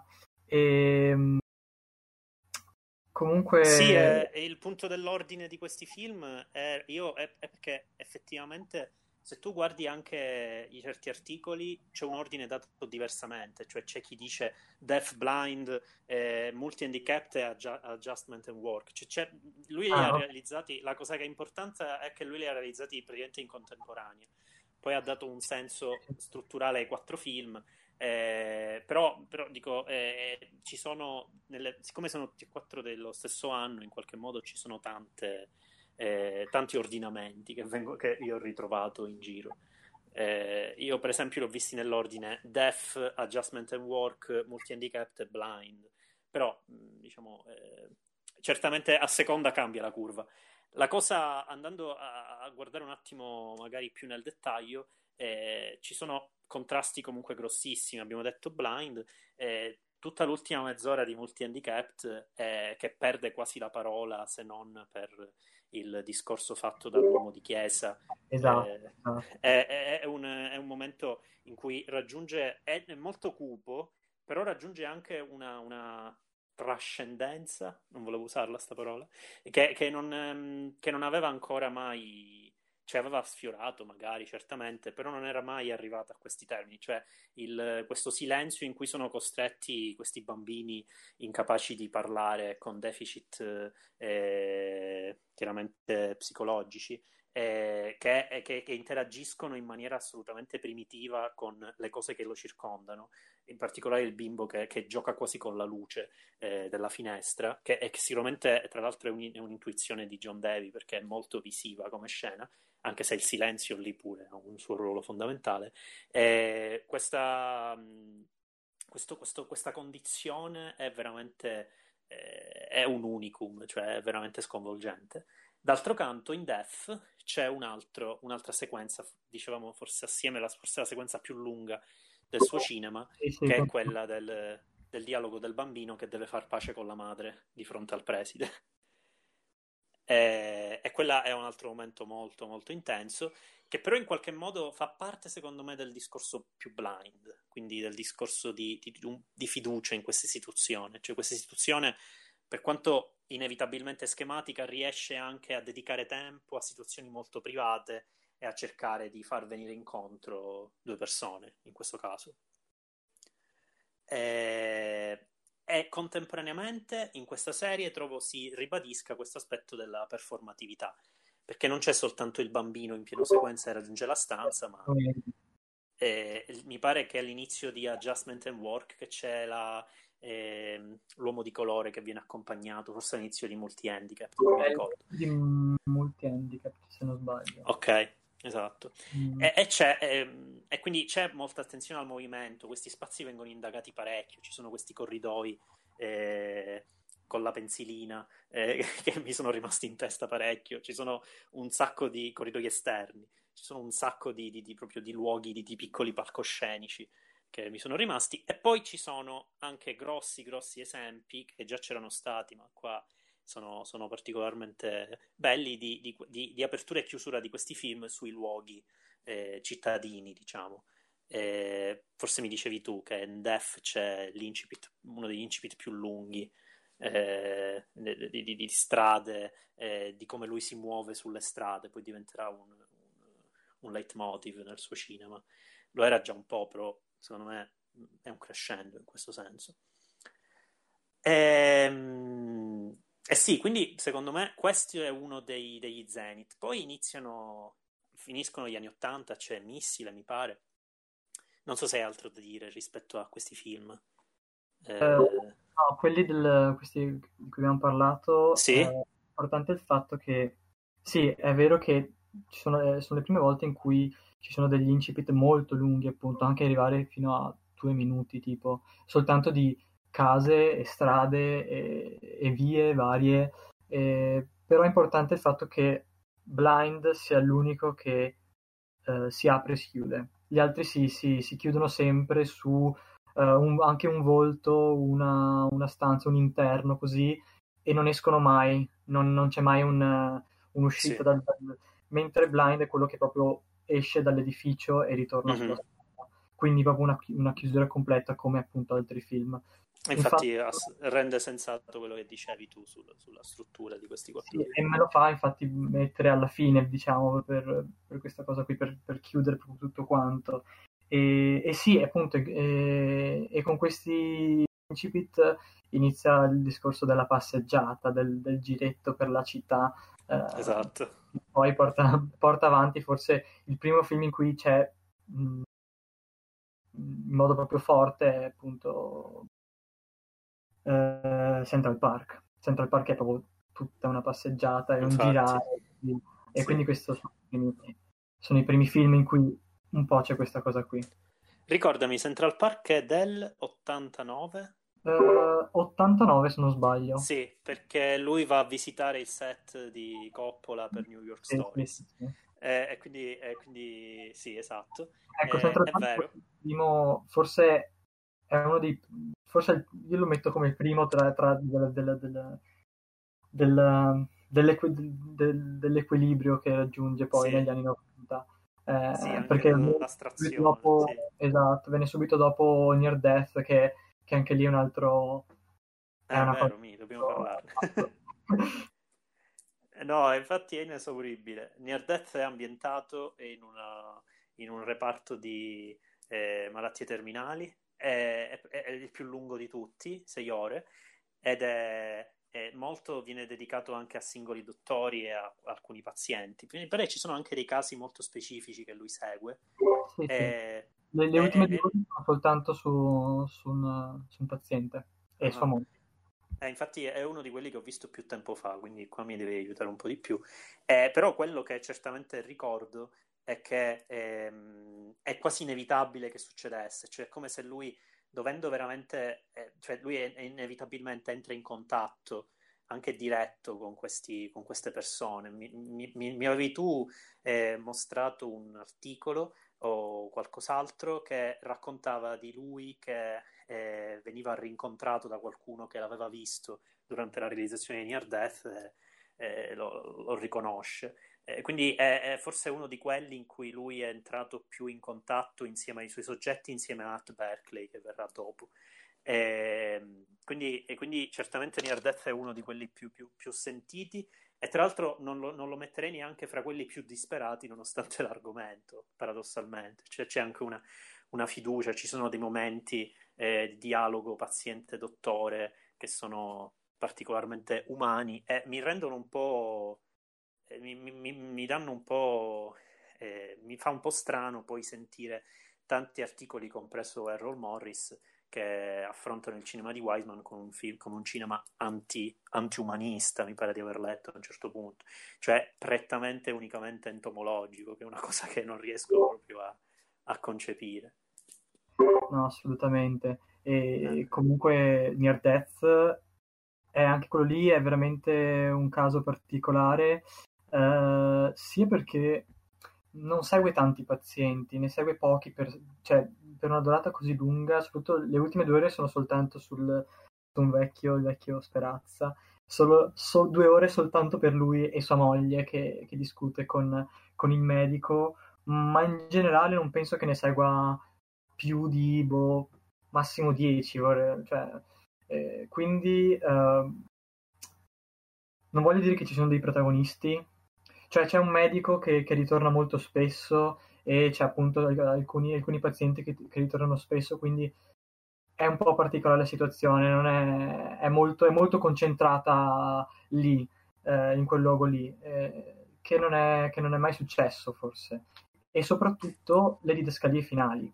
Ci sono le didascalie finali che non ho mai fatto eh, soltanto in quel film lì per dire eh, il signore d'Italia è tornato a casa con sua moglie, è morto due mesi dopo per dire, perché appunto ci siamo, non voglio dire ci siamo affezionati, però ci siamo avvicinati a queste persone per cui vogliamo quasi sapere che fine hanno fatto, cioè se dopo sono morte dopo tanto tempo, se sono morte in ospedale, cioè non è che vogliamo sapere quando sono morte, però insomma ci siamo avvicinati di più a delle singole persone per cui uh, queste didascalie che sono uh, una cosa molto speciale, appunto lui non ha mai uh, aggiunto, non ha mai voluto aggiungere cose, ma qui ha, ha, sentito il bisogno perché c'era più appunto una, come dicevi tu, anche una vicinanza ai soggetti.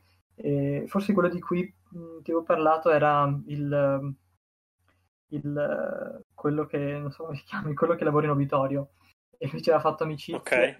Eh, ci aveva fatto amicizia e e questo quando aveva, lui quando aveva finito le riprese è andato a salutarlo e poi gli fa ci vediamo presto, una cosa del genere, quindi insomma... No, eh, infatti io credo che questo film sia strano perché da, dalla serie dei multi-handicapped eh, e da questo anche eh, iniziano, è come se iniziassero due binari, quello più ehm, di equilibrio eh, sono entrambi due, due, due percorsi di, di, equilibrio, di equilibrio non senile, però di maturità. Però eh, da un lato c'è un equilibrio legato più ai luoghi, in, qu- in quanto quelli che sono e per quello che, per quanto in, nella misura in cui sono su misura di uomo, però allo stesso tempo hanno una loro autonomia e uno degli apici di questi sono certamente due degli apici sono Central Park e poi Belfast Main.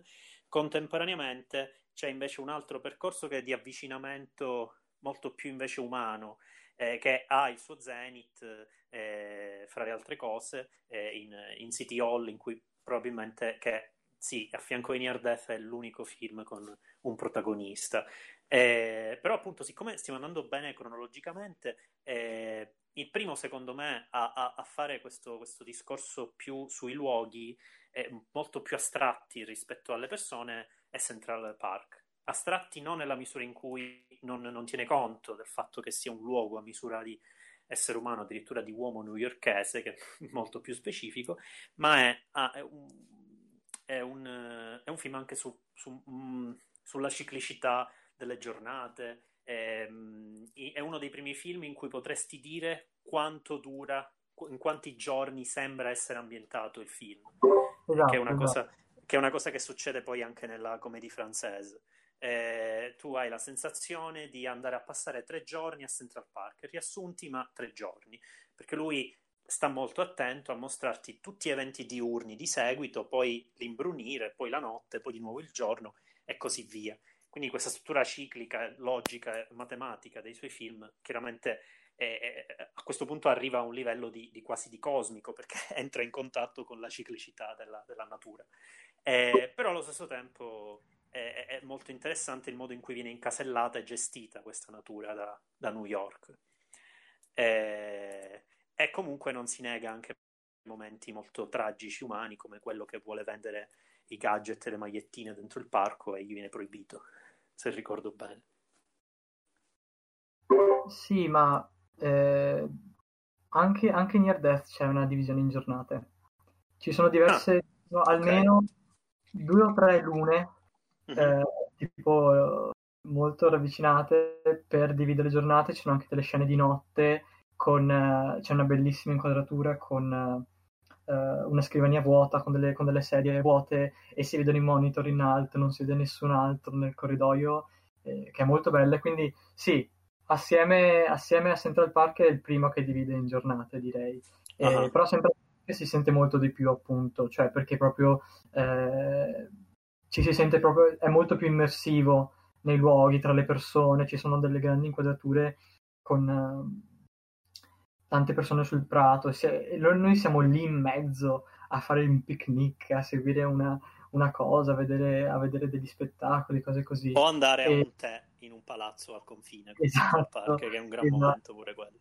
Vedere anche il concerto di Pavarotti, per dire. Esatto. Però eh, anche lì si, si, si, si, espande molto, è molto, è molto espanso come, come, come esplorazione, eh, perché appunto cioè, si sente proprio tanto eh, questa completezza del luogo, questa, questa totalità del, di ogni, sembra quasi di, di, di vedere ogni angolo del, del, del parco e, e, appunto la prima volta che si, ci si sente così pieni di cose, di immagini, sono mhm. tantissimi, mm-hmm. tantissimi dettagli, sì. mh, tantissimi animali guardati per un secondo e, uh, e forse anche uno dei suoi più belli visivamente, proprio da, da, da, da godersi, da, vedere, mi rende è uno dei miei preferiti tra l'altro. Uh-huh. Mi... Sì, sì, mi ricordo.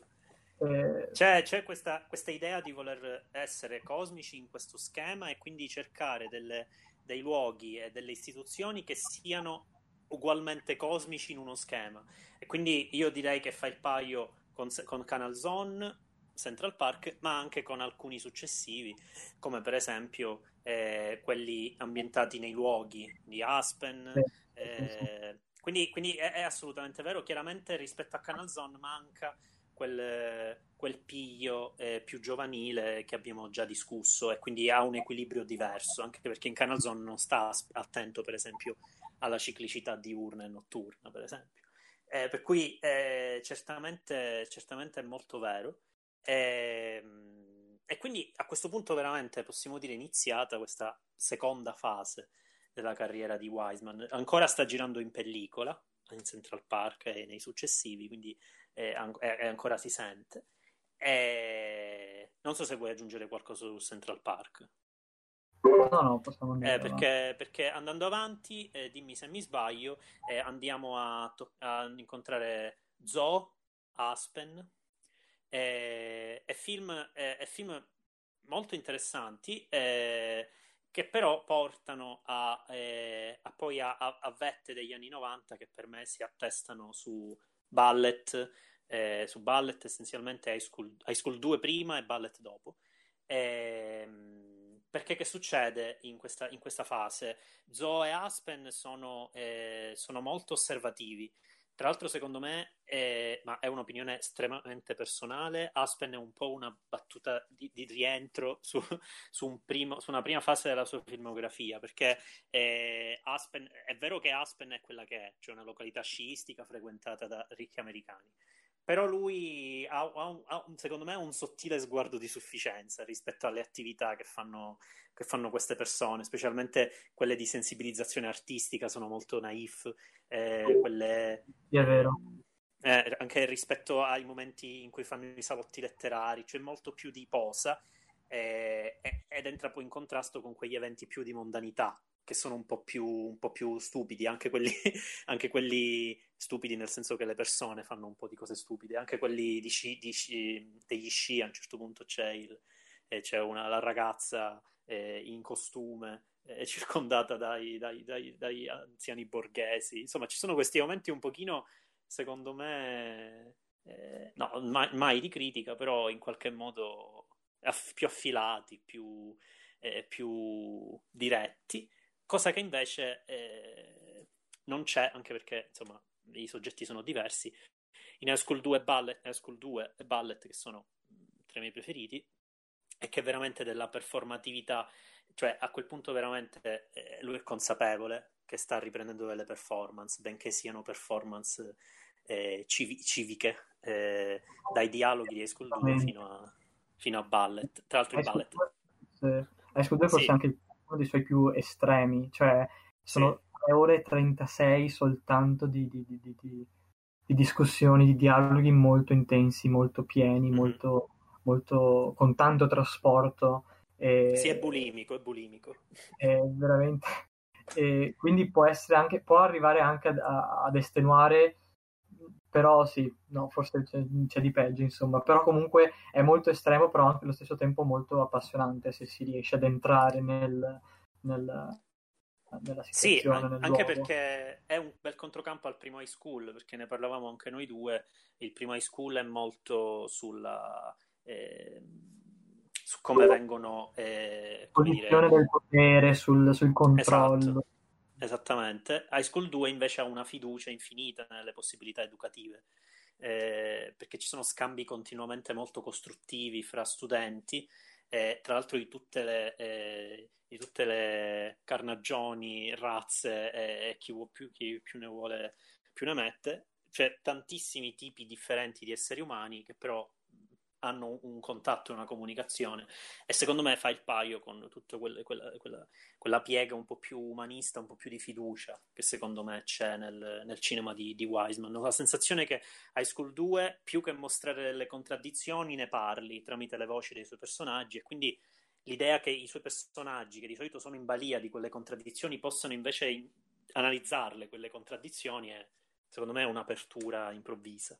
in qualche modo nel, suo cinema sì, c'è anche molta discussione riguardo a come ci si confronta con gli altri, a come a, sì. a, dire, a co- cos'è l'incontro, cos'è la, il litigio. C'è quel bellissimo momento in cui ci sono due studenti più, più grandi che, che cercano di, di, di mediare un, un, litigio tra due, tra due ragazzini e quello lì è molto forte perché, perché fa capire proprio le, è molto edificante il film cioè porta proprio a delle riflessioni riguardo a, a come ci poniamo nei confronti dell'altro che, eh, che non ho mai visto in una, in, in una, situazione di scuola come questa. E è veramente bello, sì, è molto, mm-hmm. molto importante. È, è, la sensazione che, che, che proprio questa, questa idea molto meta di parlare di come si comunica, a proposito in un film di un regista che parla sempre di come comunicano gli americani fra di loro, fa a sua volta il paio con diciamo, i vertici della, del, del, del, della meta rappresentazione nel, nel, suo cinema, che sono Pallet e poi la comédie française, che sono effettivamente sulla performance, su cosa si vede in una scena, su come si muovono i personaggi. E lui che è stato molto regista teatrale, e nella comédie française, nella, la comédie française di casa, eh, certamente... Cioè lui... Come? lui non era, lui è diventato dopo regista teatrale. Ah, ok. Questo, sì, lui quando ha vissuto in Francia, prima ancora di insegnare legge, eh, lui andava ogni giorno a teatro e quindi si era appassionato tantissimo e penso che, che, che fosse uno dei suoi sogni fare un film sulla comedy française, però dopo quando è arrivato, eh, quando gli hanno proposto, appunto, è andato subito ci sono voluti ah, sei... Okay, quindi è successivo, no. Sì, sì, sì, tre mesi per, per, per chiedere le, le, tutte quante le, le, autorizzazioni e poi dopo, successivamente al film gli hanno chiesto se, se volesse dirigere uno spettacolo, lui chiaramente non ci ha pensato due volte, insomma. Però uh-huh. sì, eh, la, cosa, la, cosa, molto bella di questi, questi due, primi due film sulle, sulle performance, sullo spettacolo, sono i gesti, le, le, le ripetizioni, lo, le, le, varie sfumature dei gesti fisici e, e verbali. Uh, c'è tutta la prima parte di, di ballet in cui uh, si, mette, si, si, si, pone attenzione su, anche sul movimento di un piede, su, su, una certa torsione, su delle cose minime, e allo stesso modo in la, la, la, Comédie Française, che, che, però è molto più, uh, è molto, è molto più immobile, è molto più, più, più, più monumentale quasi. Eh, però anche lì c'è questa attenzione eh, sulla parola, sulle sfumature dei dialoghi. C'è la scena più bella in cui eh, discutono su una frase, su una frase, su come viene detta e su tutte quante le implicazioni che hanno, che ha quella, quella frase. Qual era quella, qual era quella frase? Aspetta. Eh, just the same. Ok, quindi mem, le, eh, just la mem. Just la mem, just la mem esatto. E, ed è bellissimo. Questa, questa ripetizione continua che, che poi forse uh, in, uh, devo dire la verità, in la commedia francese forse si pe- pesa un po' di più rispetto a, a Ballet, cioè si sente molto di più l- l- la pesantezza della ripetizione, però nel senso, cioè non è una, una cosa totalmente negativa, non è che sia... No, chiaro, chiaro, chiaro. Mm. Eh, Però in ballet, sì. C'è, Poi c'è, c'è ballet, quella... C'è... ballet... Eh, vai, vai, vai. No, no, dimmi. No, nel senso, mh, mm, eh, ti ridò subito la parola. In ballet ho la sensazione che ehm, eh, si, si, si, vada più nella direzione, è paradossale un po', però si va anche di più nella direzione dell'astrazione rispetto alla performance e rispetto alla commedia francese. La commedia francese alla fine si parla di rappresentazioni di teatri di prosa e in qualche modo quindi l'azione classica della recitazione teatrale eh, può anche essere incasellata in una ripresa cinematografica, eh, il cinema parla continuamente col teatro. Ballet invece eh, prende in esame un tipo di performatività che è molto più gratuita, è molto più eh, alla, alla, wild eh, for art's sake, cioè molto più, come dire, eh, destinata all'esibizione, cioè molta, ci possono essere, apparentemente almeno, molti meno sottotesti tematici in un balletto. Il balletto è una delle espressioni più gratuite di movimento. Eh, per cui questa, questa, questa, idea che lui basi il film sul movimento, sia sulla ripetizione che sui momenti in cui questo ritmo si rompe, come momen- nel momento gigantesco del Luna Park, secondo me è indicativo. La comédie française ho la sensazione che viva molto più di, di equilibrio fra queste ripetizioni e queste... Tant'è che c'è molta eh, io avverto molta più, molta più, come dire, molto più equilibrio nelle attività della commedia francese. Alla fine c'è pure la festa della centenaria, è un momento molto, molto tenero. Men- rispetto a Ballet, che a parte quel momento nel Luna Park, è tutto molto, come dire, di accademia e di, eh, di organizzazioni al telefono abbastanza eh, difficoltose, di, di, spazi che devono ottenere per poter esibirsi. Insomma, c'è, un, c'è, molta fatica, c'è proprio la stanchezza in ballet. La commedia française è più monumentale, più monolitico, però allo stesso tempo c'è più comunione di intenti. Non lo so, non so se tu hai percepito questa cosa, c'è un po' più di, di, di calore, anche, anche eh, lo, lo, trovo anche più sereno nel fatto che lui esca a volte dal teatro e vada a prendere aria e, e fa vedere che c'è la notte, poi c'è il giorno e poi torna al teatro. Cioè, non lo so, lo vedo un po' più. Eh, in ballet questi, sono queste, queste, queste, queste, sale in cui ballano con gli specchi che sono grandissime, però sono quasi vertiginose. Cioè, erano disorientanti tutti i movimenti che si vedevano. Insomma, eh, non so come la vedi tu, però. No, non ci ho mai pensato, però da questo punto di vista qui, però sì, è molto interessante. E Ballet comunque sì, è un oggetto abbastanza strano, perché appunto come, cioè, è diviso in due, è diviso una prima parte tutta quanta soltanto di, eh, sì, di punto di ripetizione, di, di, di, prove varie, e poi una seconda parte in Grecia e da un'altra parte, non, non mi ricordo dove, in cui si vedono delle cose che non si sono mai viste in, cioè, in uno dei suoi film, perché si, i ballerini che abbiamo seguito per, per, metà del film li vediamo sia, sia fare le, le, le, performance, che comunque durano molto meno rispetto alla comédie française. Cioè, nell'altro film eh, si vedono tan- c'è tantissimo spettacolo. Sì, c'è sì, tanto... c'è tanto Molière, c'è tanto... No, sì, veramente sì. tante performance, cioè veramente mm-hmm. tante, tante, performance. Mentre qui ce ne, sono, ce ne sono di meno. Quella seconda parte lì... Eh, si libera un po' questo, tutto quel peso lì del, delle prove, del quello che dicevi tu. Cioè c'è proprio una liberazione. Tu quando vedi quella scena sulle, sulle montagne russe è una cosa incredibile perché, perché, perché non, te l'aspettavi. Cioè è una cosa abbastanza inaspettata anche vederli in spiaggia che si divertono o che ballano. E, e una cosa del genere... Sì, infatti. È, cioè, è abbastanza spiazzante da questo sì, c'è anche, ci sono anche i balli nel, nel, nel, locale in spiaggia notturno. Eh, esatto. Eh, cioè, eh, ci sono momenti proprio di liberazione. Esatto, esatto. E... Eh, che, che, che, tra l'altro mi hanno ricordato, qua siamo qua siamo appassionati di parallelismi anche, anche eh, decontestualizzati. Mi ha ricordato il senso di liberazione che si avverte in una scena di un altro documentario di dieci anni più tardi, che è Il grande silenzio di Philip Groening, che è tutto ambientato dentro un monastero e improvvisamente, però da una distanza molto più elevata, perché il film rimane austero anche in quel momento, eh, vediamo i monaci che si divertono a scivolare dalle, dalle eh, sulla neve, a giocare con la neve. E questa cosa è, è veramente un momento di rottura che ricor- mi ha ricordato parecchio Ballet, perché anche lì c'è molta ciclicità, sai. e, quindi, e quindi ho la sensazione che siano eh, momenti che sono volontariamente particolarmente efficaci e, e come dire, quasi mol, molto, molto forti, molto intensi. E se andiamo leggermente avanti, ci, a, a, ci affrettiamo un attimo, però insomma, eh, Wiseman purtroppo si prende il suo tempo. E andando un po' più avanti, a, arriviamo ad altri, ad, altri, film su istituzioni eh, di, diciamo particolari, dalla, dalla tampa di Domestic Violence e di Domestic Violence 2, che sono un dittico molto particolare, ne abbiamo, ne abbiamo parlato quando li ho visti, eh, sul fatto che il primo eh, il primo si apre, il secondo effettivamente si chiude come se fossero un unico film.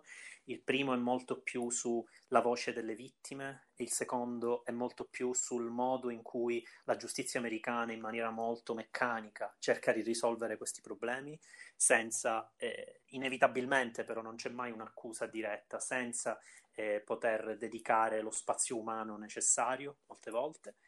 e anche public housing è iscrivibile in questi, in questi contesti. C'è molto un equilibrio effettivamente tematico fra quello che queste istituzioni possono fare e quello che non, non riescono a fare, quello che tutto quel, quel, quel, quel, capitale umano che va un po' perso no? in mezzo a, alle scartoffie e alla burocrazia, che, eh, che, è inevitabile in qualche modo. E che è un leitmotiv eh, anche successivo, perché c'è molto di questo anche, in, anche se in maniera molto più astratta in state legislature. E, ehm, e quindi sì, secondo me Domestic Violence fa molto il paio con... Dico sempre fa il paio però, vabbè, eh, con i film del, della serie Multi-Handicapped in qualche modo, mostrando un lato positivo e un lato negativo di una stessa istituzione, del modo in cui viene gestita. Poi ci sono tante letture di Domestic Violence, l'ho letto, l'articolo di una, di una studiosa di gender studies rispetto all'idea che Wiseman organizzi la messa in scena in maniera tale da mostrare che per la società le vittime sono in qualche modo anche loro colpevoli perché hanno portato il carnefice ad essere carnefice e, e anche questa idea dei palazzi come esibizione fallica di un potere maschile in qualche modo e, e, e, poi invece lentamente in Domestic Violence dà spazio alla voce delle donne, ci sono momenti molto liberatori, no? in cui si possono effettivamente sfogare i tantissimi drammi personali. Public Housing, d'altro canto, ho letto c'è uno dei, eh, è uno dei film in cui molti hanno rintracciato eh, eh, una, un interesse molto umano da parte di Wiseman, molto, chiaramente è un approccio che, che è accettabile se se lo si prende alla maniera entomologica l'Errol Morris, ma mol- ho letto un articolo molto bello in cui si sostiene che uno dei momenti più umani del cinema di Wiseman sia la signora eh, che, che, pulisce i, i cos'è, un eh, carciofo, i carciofi esatto, sì, era, sì, in foglie. public housing. Eh, quello ah. molto, anche lì, sì, mm, sì molto bello. Sì, è molto di sospensione improvvisa, non, non si sa cosa sta succedendo, perché cioè, sono i gli idraulici, mi pare, nel, del bagno. Sì, lei sì, sì, sì, ma molto indifferente. C'è anche tanta, tanta tragedia anche lì. Anche lì eh, è molto umano, cioè, c'è, c'è, tanta disperazione quando sfrattano il vecchietto, lo accompagnano fuori di casa, e... oppure la donna, c'è il poliziotto che, uh, che, che dice alla donna che, che la stava un po' interrogando sul, sul, perché fosse lì ad aspettare, insomma, sospettava uh, cose rigu- uh, con la droga, insomma, oppure anche, uh,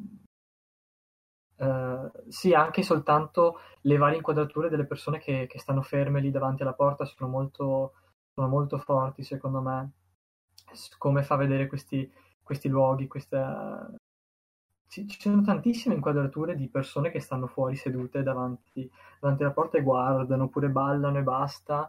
E, e quello è, è, molto bello, perché quando di solito fa, fa, fa, vedere anche soltanto palazzi, strade, macchine, però qui uh, entra, entra, tanto nel, nel, non voglio dire nell'intimità, nel, nel, si avvicina tanto alle persone, però non non singolarmente, però si sente tanto questa vicinanza con, con, con l'umanità di queste persone.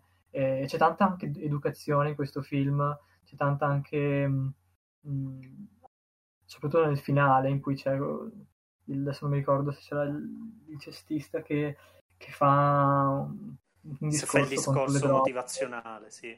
Esatto, uh-huh. oppure anche ehm, la scena del, dell'educazione sessuale, cioè per sensibilizzare riguardo a certe cose in un, in un, luogo che è molto critico, che è molto sensibile, che è molto delicato e, e pone tanto l'accento su, questo, su, questa attenzione per le persone, per quello, che, per quello, che, fanno, non è che gli danno soltanto le case così.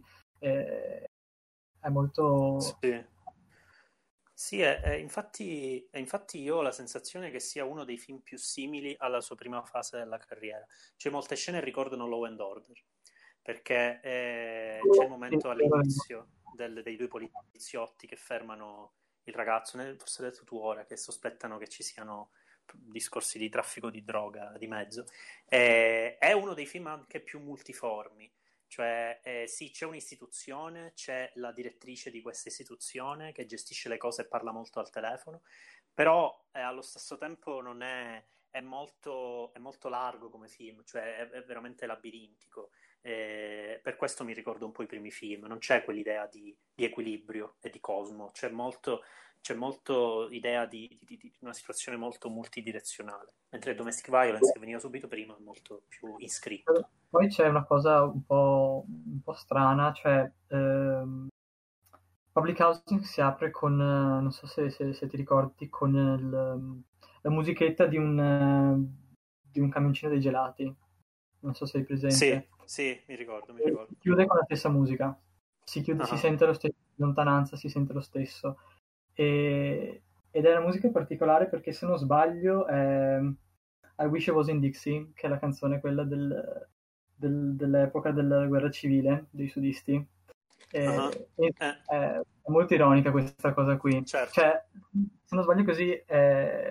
sì, se l'ha fatto, se l'ha fatto con, in modo consapevole è, è forte, è molto, è molto Ma sicuramente ma, ma, ma, lui, Beh, no, non, non, lui... non, discuto.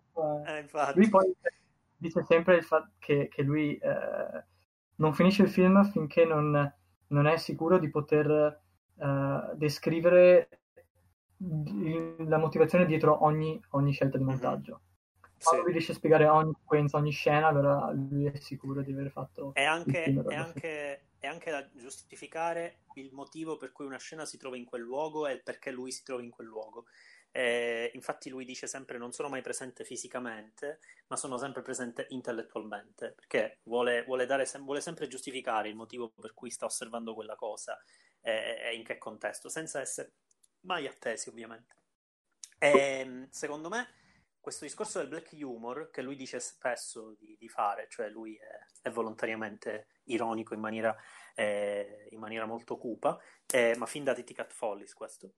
E c'è anche in State Legislature, che, che, mette insieme tutte quelle persone che sono fondamentalmente civili, dicevamo, che si occupano delle attività eh, legislative, eh, non mi ricordo in che stato eh, americano siamo, eh, ma lo fanno eh, cercando, di, cioè cercando di, di, di, organizzare una materia umana che è, è non, non, organizzabile. Quindi noi siamo sempre lì dentro, sempre questo edificio, dentro questo edificio, e, e siamo anche un po' avviliti in certi momenti, perché ci sono delle, delle, delle scelte, degli approcci che assumono queste persone rispetto a certe decisioni che sono comunque un po' discutibili.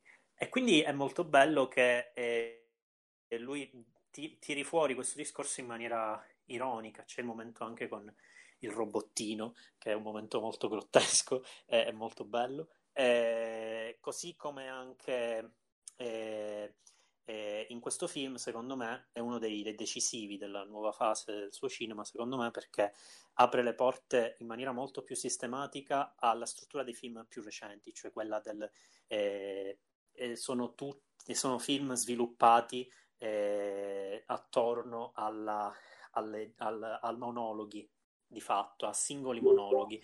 Cioè, Legislature, è molto a blocchi di monologo, eh, che è una cosa che c'è un po' altrove, però per esempio negli ultimi che abbiamo visto c'è molta più eh, la, la, performance, diciamo, eh, con più persone coinvolte, mentre è come se lui ehm, da State Legislature in poi, in maniera molto più ossessiva, riprendesse chi parla e chi ascolta.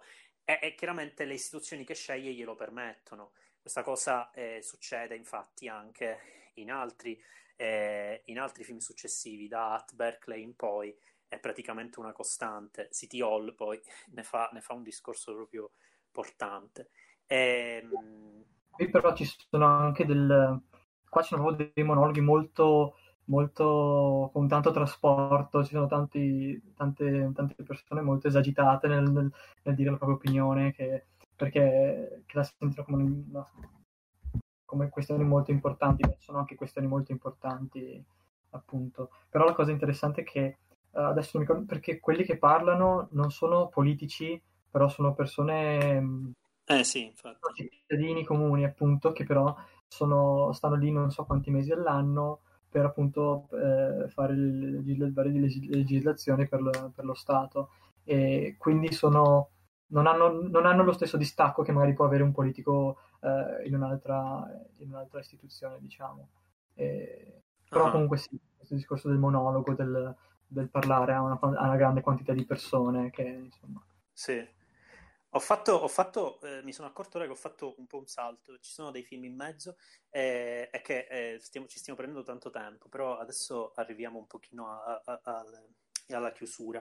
Ehm, sicuramente Belfast Main è uno dei più grandi film di Wiseman eh, ed, è, è, ed è, fa, fa, cioè, fa, riferimento a quello che dicevo sullo sdoppiamento del binario del suo cinema da, eh, da, da Central Park circa, Near Death Central Park in poi. In Belfast Main gli esseri umani sono quasi del tutto assenti, cioè ci sono, però sono, sono colti nel, e sono osservati esattamente come si osservano i gabbiani a inizio film, i porticcioli, come, come si osservano le foglie che cadono. C'è, molto, c'è un equilibrio diverso, che è tutto il contrario rispetto a quello che, per esempio, c'è in State Legislature o sull'altro film, il famoso film maledetto di Wiseman, che è The Garden, che è quello in cui il il, diciamo, il, il, Madison Square Garden ha eh, negato a Wiseman il diritto di presentare il suo film al Sundance, mi pare, perché ci sarebbero state, eh, sarebbero state inserite nel film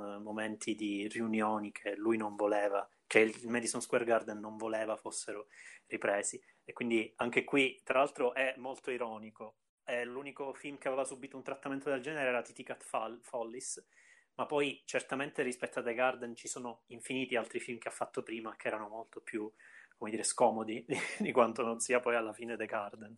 E, e quindi è molto ironico. Eh, Perché The Garden poi è stato, cioè le, le hanno impedito anche soltanto per tipo, boh, penso qualche frase nelle, sì, sì, sì. Dei, dei, piani alti e basta. E cioè, lui coerentemente però... non voleva tagliare. Ah, esatto. Eh, e, quindi, e, quindi, dicevo, Belfast Main è molto diverso. Belfast Main è forse uno dei più grossi, nel senso che forse, forse veramente fa, fa, l'unico che può stare di fronte City Hall di quest'anno, perché veramente i, i, luoghi che vengono presi in esame sono giganteschi, amplissimi, e, e, e veramente eh, vengono solo le vertigini a pensare come eh, considerando il suo metodo di lavoro che è registrare ore e ore, poi votare da 1 a 3 stelle e tutte le riprese che fa, decidere quale scartare. Eh, cioè vengono le vertigini a pensare allo sforzo di montaggio eh, da un materiale talmente ampio quale può essere quello di Belfast Main. Eppure anche qui c'è una divisione in giornate, c'è una eh, c'è uno, una scansione temporale che è veramente perfetta e dei momenti che lasciano di sasso. È precisissimo, Belfast Main è proprio pre- la precisione assoluta in tutto. Eh, esatto. Però, eh, cioè, sì. come dicevi, il, ci sono meno gli, il, c'è meno l'essere umano, però cioè, è un film sul lavoro, sui lavoratori, sul, sul certo. lavorare, quindi cioè, ci sta anche che, che, lo guarda da quel punto di vista lì, li guarda come, come un insieme di persone che fanno, che fanno cose anche soltanto nel momento in cui c'è il, l'insegnante che parla a, alla, alla, classe, parla del, del capitano Acab, di, uh, di Moby Dick come se fosse un pescatore qualunque, come se fosse un lavoratore, un pescatore comune e quindi c'è tutto questo discorso del, della, della, persona comune che lavora e quindi per questo mostra tantissime catene di montaggio, tantissimi tipi di lavori diversi appunto, però c'è anche appunto la componente umana nel momento in cui segue eh, adesso non mi ricordo cos'è, cosa fossero, assistenti sociali di qualche tipo. Sì, ci sono gli assistenti sociali, esatto. Il punto, il punto qual è? Che è un equilibrio molto difficile, non solo per la quantità di materiale, ma anche perché è alta la tentazione di vedere questa, questo, questa natura messa esattamente allo stesso livello della ciclicità e della, in qualche modo, meccanicità del lavoro dell'uomo, come un approccio appunto alla Errol Morris, cioè la sensazione che a quello che dice Errol Morris, cioè la sensazione che lui voglia inserire in uno stesso eh, ordine di cose il modo in cui la natura prosegue col suo corso e il modo in cui anche un luogo così piccolo come Belfast eh, nello stato del Maine eh, questo, equilibrio che è riuscito a raggiungere questo posto, questa placidità di quasi di semi-indifferenza eh, e quindi, e quindi come dire, è alta la tentazione di vedere questo, questi aspetti molto come eh, ciclici, meccanici. Poi lui chiaramente perché è problematico? Perché allo stesso tempo la natura è innegabilmente bella in questo film ed è, ed è ammaliante, eh, però funziona anche quella per cicli. Quindi in qualche modo lui qua va molto alla radice del, del, del problema di come si guardano le cose eh, nel suo cinema e di come, e di come funzionano. Cioè, eh, possono funzionare in maniera ordinata come richiede effettivamente la civiltà senza che sembrino meccanismi e, catene di montaggio inumane? È una bella domanda, non, non sono sicuro che risponda, però certamente, eh, certamente eh, il fatto che non risponda rende il film un capolavoro, proprio perché è molto più facile darsi una risposta, come spesso avviene col suo cinema. Non so se... se... no, esatto, esatto, cioè... Mm sono talmente complessi, stratificati che ormai sono delle, delle macchie di Rorschach. Eh, anche, anche ogni, ogni, film ha, è un puzzle, è, un, è, una costante lettura di, di ogni inquadratura, di ogni, di, ogni, di ogni, sfumatura del montaggio per, ognuno, per trovarci eh, vari tipi di significati. Poi chiaramente ci sono, lui lo dice sempre, poi ci sono sempre dei livelli, c'è sempre un livello letterale, quello che, che vedi, quello che quello che, che, che, è esplicito, che puoi vedere normalmente, poi c'è anche un livello più, molto più astratto che però va, va, molto più ad interpretazione. Lui ci tiene tanto a questa interpretazione, molto importante appunto. Certo, non c'è niente di, di univoco e oggettivo. E in The Garden certamente questo discorso della performatività torna, anche se in questo formato molto particolare. C'è molto più di corridoi dello stadio che non dello stadio in sé, che è un po' quello che gli spettatori, diciamo, eh, meno smaliziati che sono andati a vedere National Gallery al cinema, che ricordo è uno dei, forse dei pochi, insieme a Ex Libris, ad essere uscito al cinema in Italia e è un po' quella stessa sensazione di, di, di, di, disorientamento che molti spettatori hanno avuto quando sono andati a vedere National Gallery, che è molto di più sugli uffici del museo che non sulle opere d'arte, anzi forse le opere d'arte se ne vedono proprio poche, si vedono molte più cornici che non, che non quadri. E, e, quindi, eh, e, quindi, come dire, eh, c'è, eh, c'è, certamente eh, questa, questa idea di voler andare più al al, al funzionamento del meccanismo che non a quello che si vede da fuori. E, ehm, e volendo fare un salto, saltando un attimo la dance, Crazy Horse, che in qualche modo eh, ribadiscono, non so se hai qualche dettaglio in più su questi, ma in qualche modo ribadiscono quello che abbiamo detto sui film, sulla performatività. No. E, eh, infatti. Perché poi sono anche Crazy Horse, appunto, anche il suo, il suo minore in assoluto. Secondo me, però, insomma, vabbè. Uh-huh. No, beh, sì, no, ma, eh, ma sono, sono, sono, d'accordo, cioè uno di quelli che, che, mi entusiasmano di meno anche perché ha uno sguardo molto, molto particolare in quel film. E, ehm, c'è, c'è, mo, mh, mm, c'è, un po' di squilibrio forse nel modo in cui osserva. Nel modo in cui... non, non gli appartiene, cioè che proprio esatto. non è sua, si vede, però sì. Cioè c'è sempre, quando lui mostra le performance, c'è sempre una certa distanza. Qui invece è come se vi si immergesse in una maniera incontrollata, non lo so, ho questa sensazione. Comunque, eh, il, um, certamente una piega eh, molto omogenea, il suo cinema la prende eh, con At Berkeley, che a parte i film che abbiamo detto viene dopo, Boxing Gym, che è l'altro suo film alieno, perché lui, da, che da Central Park faceva film di più di tre ore, praticamente quasi soltanto, lunghissimi, ha fatto un film di 80 minuti su una piccolissima palestra che si chiude con uno dei tramonti più belli del suo cinema e, e che effettivamente è molto anomalo. E, inizia, diciamo, eh, questa parte della filmografia che è molto organica. Direi quasi che, a parte forse Monrovia Indiana e City Hall, tutto quel gruppo di film, Berkeley, National Gallery, in Jackson Heights, possono essere ex libris, possono essere messi tutti molto, eh, molto assieme. È vero che eh, chiaramente le istituzioni sono diverse, in Jackson Heights è molto più sulla multiculturalità, eh, National Gallery ex libris sono su commissione, se non sbaglio, quindi sono, sono, più, sono un po' più schematici nell'idea, poi in realtà per me National Gallery è uno dei più belli, quindi non, non mi esprimo. In National Gallery, tra l'altro, ha quel finale molto strano sul, del, del, del, del, ballo dentro il museo. E... Gallery è anche uno di quelli che sono molto metatestuali anche. Sì. C'è tanto discorso sullo sguardo, sul guardare certe cose anche lì, però mm-hmm. vabbè, comunque... Sì.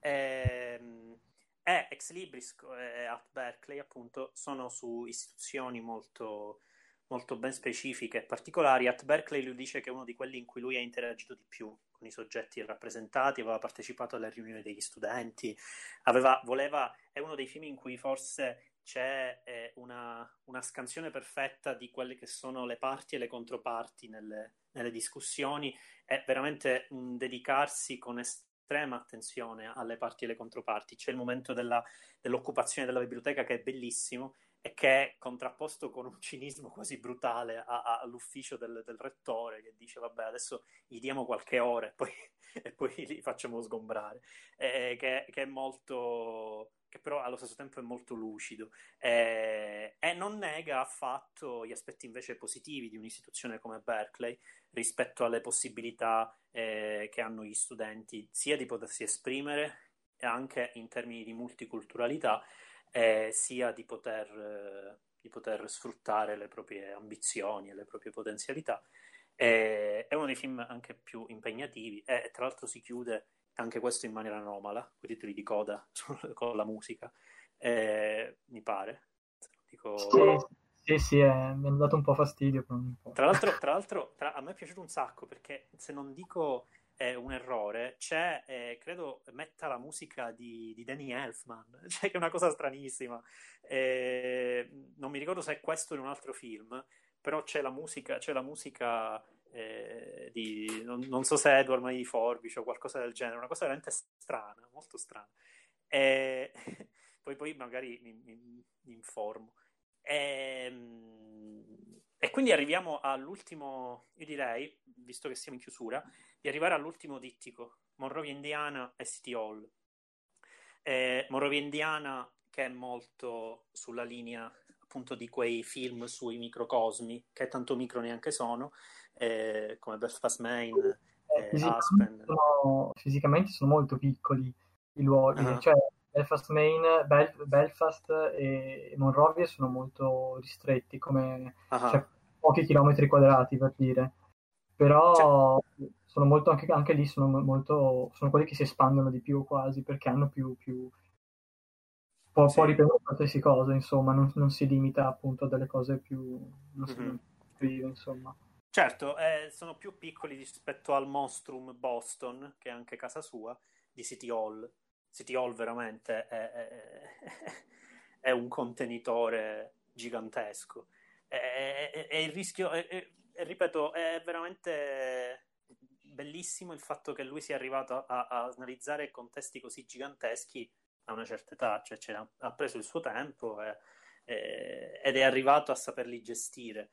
Eh, City Hall quanto dura? City Hall dura 4 ore e 40. City Hall 4 ore 4 ore e mezza, Sì. Ecco, eh, Monrovia anzi durava 2 ore e 20, uno dei più Due- due- sì, sì. Eh, sì, dura troppo poco, dura troppo poco. Eh, infatti, eh, io direi di chiudere questo- questa puntata su una cosa importantissima di cui non abbiamo parlato e che c'è in tutti, quasi tutti i film di Wiseman, che è la religione. Io ho detto giusto un, un accenno, un accenno rispetto al, ehm, al momento un po' eh, trascendente di Multi-Handicapped che si chiude con il discorso dell'uomo di chiesa ai, ai ragazzi eh, handicappati.